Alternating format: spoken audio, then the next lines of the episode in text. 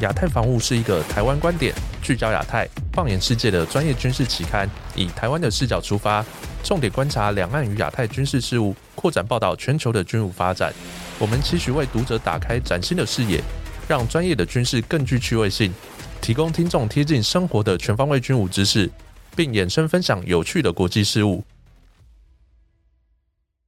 本期是我们亚太防务 Podcast EP33， 我是允中。我们在这一期，我们一样邀请我们亚太防务总编辑郑继文老师担任主讲。老师你好。大家好，我是郑继文。另外我们在这一集的来宾同样邀请到日本产经新闻社台北支局长矢板明夫先生。矢板先生好。大家好，我是矢板明夫。老师，我们在前一集我们谈到了日本首相岸田文雄，他在1月份出访这个 G7 工业国家的一些相关的讨论，那么也延伸的做了一些有关于日本政情，然后还有对中包围圈的一些讨论。那我们在这一集我们要继续谈到，其实大家看到一些新闻，大家也是有关注到，在整个岸田文雄他出访 G7 成员国的过程当中漏掉了德国，可是后来有新闻我们看到说，这个德国的现任总理肖兹他渴望在3月份他会去来日本拜访岸田文雄。那其实岸田文雄他在美国华府的记者会上的时候也对外表示说很期待可以尽快跟德国总理肖兹有做一些交换意见的机会。那么同时间其实我们也知道持续进入2月，那么大家非常清楚了整个从去年2022年2月24号开打至今的俄乌战争到2月份马上就要届满周年。那么在前一段其实矢板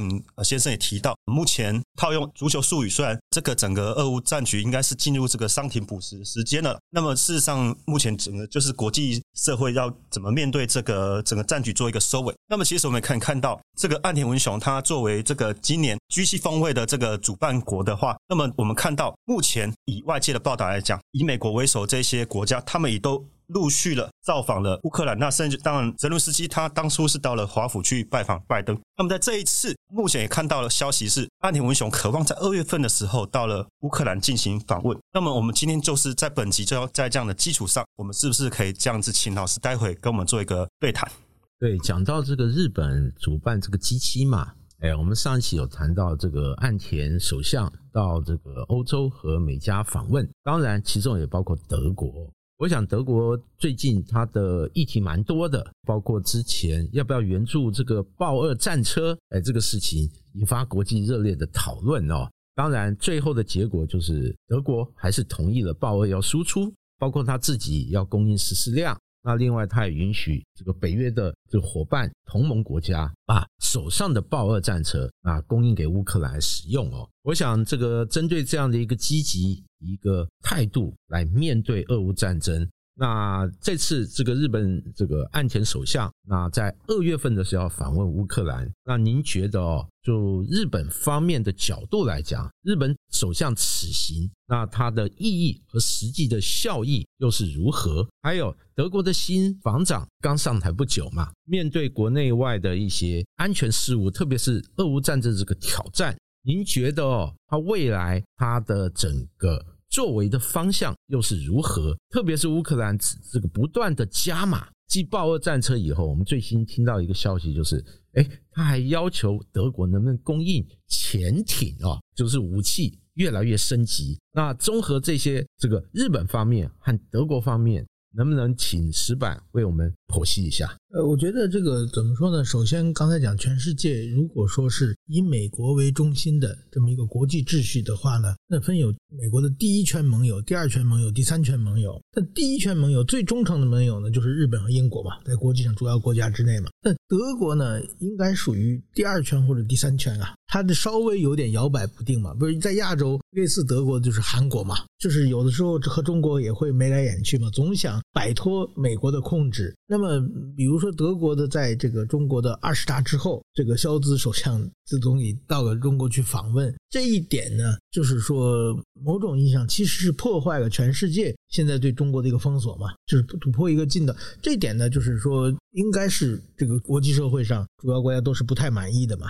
那么在这种情况之下呢，就是说作为顺序先把第一圈盟友我们先坚定的，我们决定坚定站在一起，然后去影响第二圈盟友、第三圈盟友，我觉得是这么一个过程嘛。那么对于德国来说呢，就其实日本对德国的看法是很复杂的嘛，就是当年这个日本和二战的时候，日本和德国是同盟国，然后一起失败了。但是说呢，德国呢，他就很快走出了战后嘛，很快走出了战后，有各种各样的原因，但是其中有一个很大的原因呢，是俄罗斯的威胁嘛。俄罗斯威胁欧洲别的国家都是小国，需要这个德国负起更大的责任嘛。所以说德国的这么多年在欧盟甚至在北约里边都有一个非常都变成一个主要的角色嘛。这一点呢，其实日本是很羡慕的。日本这么多年以来一直走不出战后的阴影嘛，因为别的国家其实就是说欧洲那些国家马上都已经原谅德国，而且跟德国变成很好的关系，但是日本一直走不出来，这个是有地缘政治，有各种各样复杂的关系。但是说呢，日本现在看到中国出现了很大的一个威胁，那么日本是不是可以步德国的后尘，变成亚洲的类似德国的这么一个领袖嘛，就是围堵中国的这么一个领袖。其实我觉得日本和德国，日本对德国就是说，当然说在中国问题在俄罗斯问题德国都是跟别的国家比起来比较消极，有点摇摆不定，但是说德国所扮演的角色其实日本也是很羡慕的。所以日本某种意义上也想学德国一样的，能够在亚洲呢承担起更重要的角色。所以我觉得日德的关系应该是今后会越来越密切，而且在防卫问题上，日本就是说双方的合作也更加重要。那么另外一个就是说岸田去访问乌克兰的问题，我觉得这个也是战后日本70年以来的一次突破嘛，就是说日本正式介入国际的热点问题。那过去呢，就是日本所扮演的角色呢，是给美国提包的，美国去日本提着包装着钱，美国说你拿钱来，日本就把钱拿出来，而且钱是自己的钱。一般给老大提包是拿着老大的钱，日本是拿着自己的钱，然后老大随时吩咐就往前，比如说湾岸战争啊，伊拉克战争，这基本日本都是扮演这个角色嘛。所以日本觉得非常非常尴尬，就是说科威特那个伊拉克和科威特的湾岸战争的时候，日本拿了大概100亿日币，当时是很多的钱啊，很多战争的经费都是日本拿出来的。但是说最后科威特明谢全世界将近100个国家，把日本忘记了，日本出钱最多啊，但是因为你没有出力嘛，所以说那次以后呢，日本就说我们在国际社我们是不是要这个 PKO， 我们要这个国际维和部队，我们要参与等等，积极参与国际部队。那其实日本的维和部队都是到世界已经实现和平的时候去扮演一个类似警察的角色嘛。那么这一次乌克兰是还在处于战争期间的关系，而且就是没有老大嘛，我们自己去。所以说这个是日本就是从替补席上走上战场，走上这球场的一个非常关键的事情。所以说我觉得其实这个事情在对日本国内的影响要远远大于国际嘛，因为乌克兰首都大家都去过嘛，但是日本能够去，这个对日本来说意义非常不一样。对，矢板特别强调这个首相岸田文雄要访问乌克兰他所接触的意义。那至于实质上，我们也看到日本之前也有援助乌克兰一些可能医疗用品或一些防卫物资。那展望未来，您觉得日本可不可以做得更积极一点，把一些弹药甚至一些武器装备那供应给乌克兰？那另外我也注意到日本也是针对俄乌战争配合北约或欧盟对于俄罗斯那相关的制裁，日本其实都是配合度非常的高。因此我非常同意矢板先生所说，日本针对俄乌战争它的整个外溢相关的效益的影响，我认为它是这个欧美国家其实紧密的配合那至于说未来，您觉得日本它做更多的可能是在哪个部分？我觉得一点点要突破吧。日本其实是战后各种各样的限制啊，其实是超过大家想象的。这一次呢，日本最早提这个支持乌克兰呢，他提供了相当一批防弹衣。看到这个新闻我就非常有感慨了，因为呢，阿富汗战争的时候，2001年左右的阿富汗战争的时候，日本的记者要去阿富汗战场，他们在日本买个防弹衣，从机场带不出去。说这是属于武器，就是日本的法律是严正所有军用物资跟战争有关系是不许出口的。所以说日本的记者包括我们产经新闻的记者到了阿富汗去采访的话，从日本买不到防弹衣，只能在当地买嘛。这当地买的防弹衣呢和当地的游击队是同一款式的所以越穿上更危险所以就是弄个很大的写那 press 就是让大家注目，我们是记者不是游击队。所以说我觉得当年防弹衣都不能出国门嘛，防弹衣是国内是武器，所以不能出国。现在呢，可以日本国家去提供给这个乌克兰防弹衣，就是说一点点的日本其实它的可以活动的空间是越来越大的嘛。所以说我觉得今后这一点还是会怎么说呢，日本既然你要变成国际社会的一个主要角色，既然你要在亚洲承担更多的这个责任，当然说这个 也是在于美国，它不像过去一样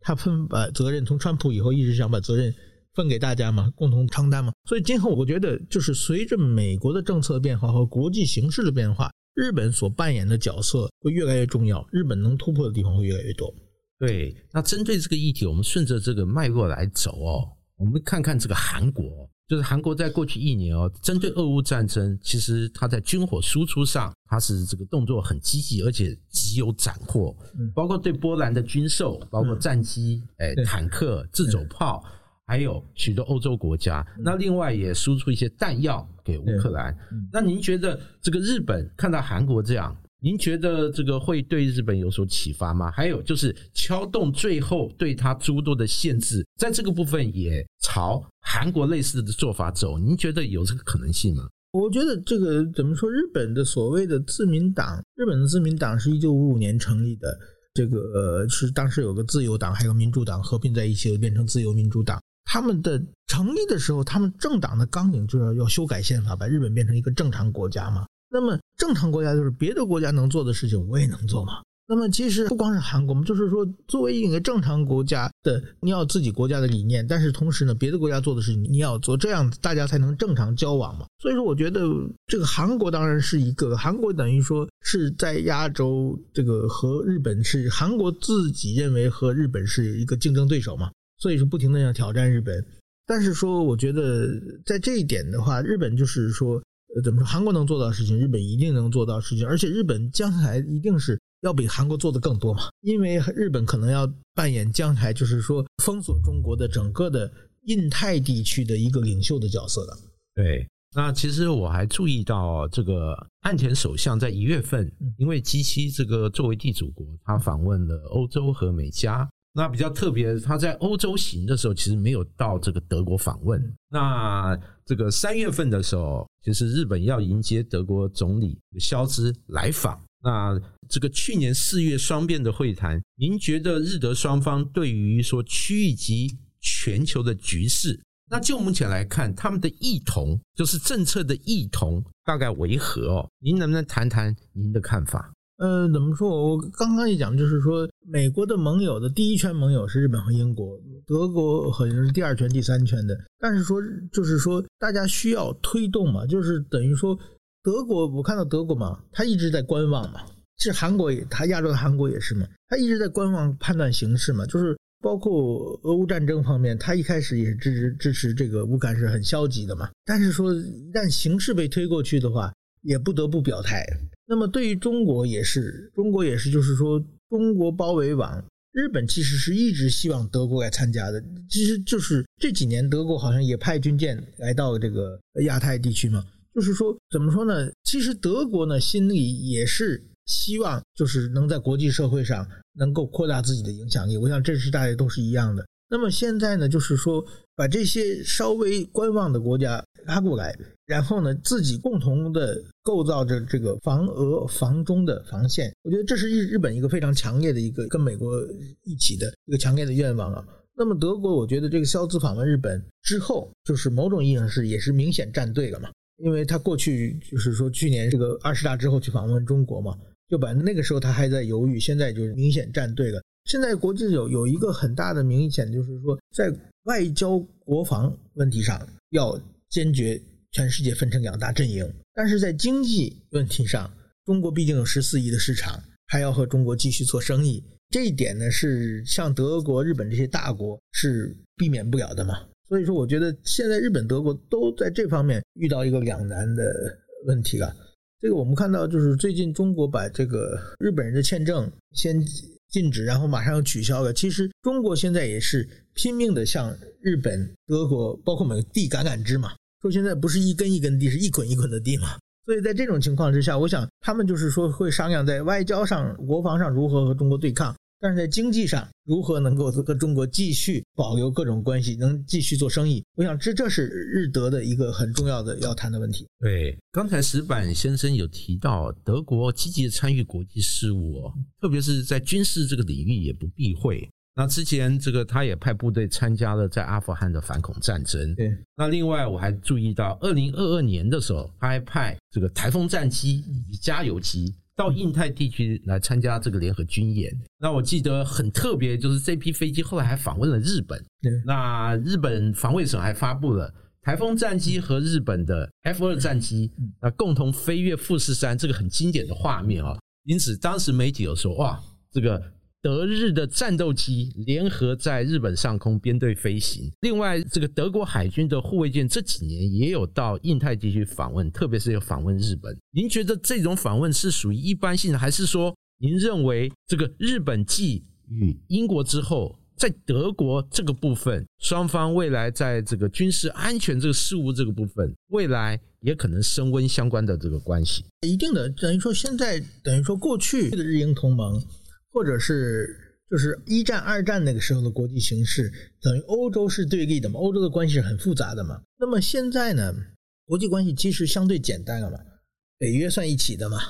那么主要敌人是俄罗斯和中国嘛。在这个大的划界 之内呢，日本现在我觉得是不光是岸田文雄，我觉得从安倍菅义伟岸田包括下一任不知道谁的日本首相，基本上他的总体战略要发展和北约的关系嘛，就是说北约是防止俄罗斯扩张，那么现在日本要在亚太成一个小北约，防止中国的扩张。那么北约有很多的经验，甚至可以把北约拉过来一起防御嘛。这个其实等于亚洲不像欧洲有那么多国家嘛，亚洲说真的能够抗在地前线的，能跟中国抗衡的，除了日本就没有什么太重要的国家嘛。所以说这个要怎么把东南亚也拉过来，这个需要这个不光是美国，也需要这个欧洲的力量在一起构筑这个防止中国的包围网。我觉得这个是日本现在很大的一个外交的课题，今后会在10年20年之后继续往这个方向走下去。对，讲到这个北约哦，北约的秘书长斯托滕伯格在1月底和2月初的时候有到访日本嘛。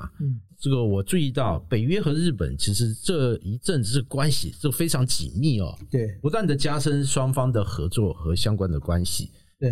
那我想这个日本这个态度是非常明确，就是配合美国的印太战略，然后把北约之前的经验想办法要复制在这个印太地区。对，加上这次这个肖兹3月份要访问日本，您觉得日本和不管是德国或北约，那未来它双方的整个综合发展的合作的成果，您能不能为大家指明一个可能大概的一个方向和最终的一个这个轮廓？怎么说呢，这个时候呢，我觉得日本啊，当然如果现在这种国际形势的话，日本是要和北约就是联系一起对付中国和俄罗斯的。但是我觉得现在呢，大家是不是有一个布局，就是说后俄乌战争时代了，就是俄乌战争的结果应该是俄罗斯的失败嘛。俄罗斯现在已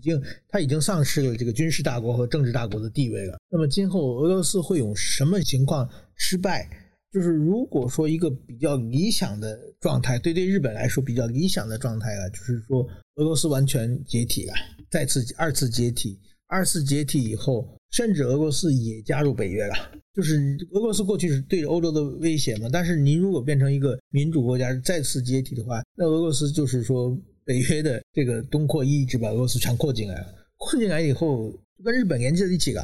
某种意义上这个中国包围网就完成了嘛。我觉得这个是一个，因为中国的这个俄罗斯的解体，我估计可能在今后1-2年是就有可能发生，但中国的这个共产党的独裁政权可能它还在今后持续10年20年。在这种情况之下，中国特别是习近平打出的一连串的口号啊，什么中华民族的伟大复兴啊，什么中国梦的实现啊，这某种意义上是想企图对外扩张的，至少要把太平洋分成一半，这个东西方嘛，这个和美国共治，这是中国的想法嘛。但是作为日本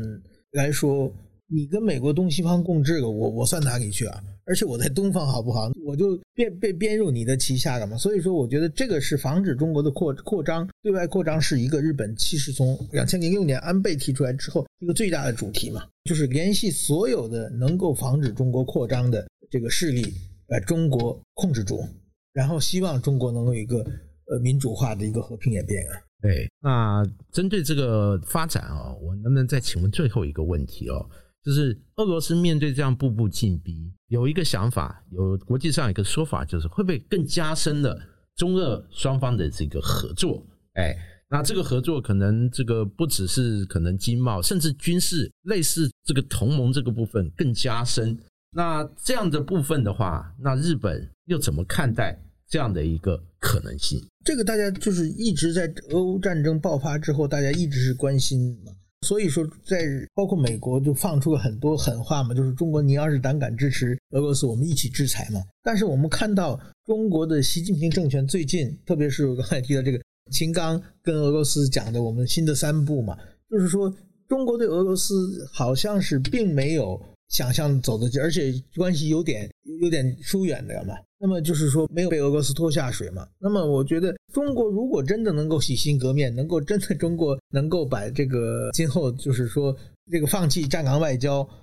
不去挑战现在国际秩序的话，那么和中国共存做生意，这个大家还是愿意的嘛。但是如果中国继续扩张的话，那么大家就一起封锁嘛。那所以说俄罗斯现在已经基本上我认为就是说如何处理这个俄罗斯的今后的俄罗斯的问题是一个主要的问题，但是更重要的威胁还是中国。是，今天节目也谢谢矢板先生为大家做这么精辟的分析哦，也让我们对于说日本和欧洲，特别是德国和北约一些关系有一个更清楚的一个发展的一个脉络。谢谢。所以本集节目我们就进行到这边，我们感谢我们亚太防务总编辑郑进武老师以及日本产经新闻社台北支局长矢板明夫先生为我们带来如此精彩的分享，相信各位听众的收获一定非常的多，也欢迎大家到我们的 Apple Podcast 给我们5星好评，或是到我们的脸书留言分享，我们期待下一集跟大家分享。拜拜，谢谢，再见，谢谢。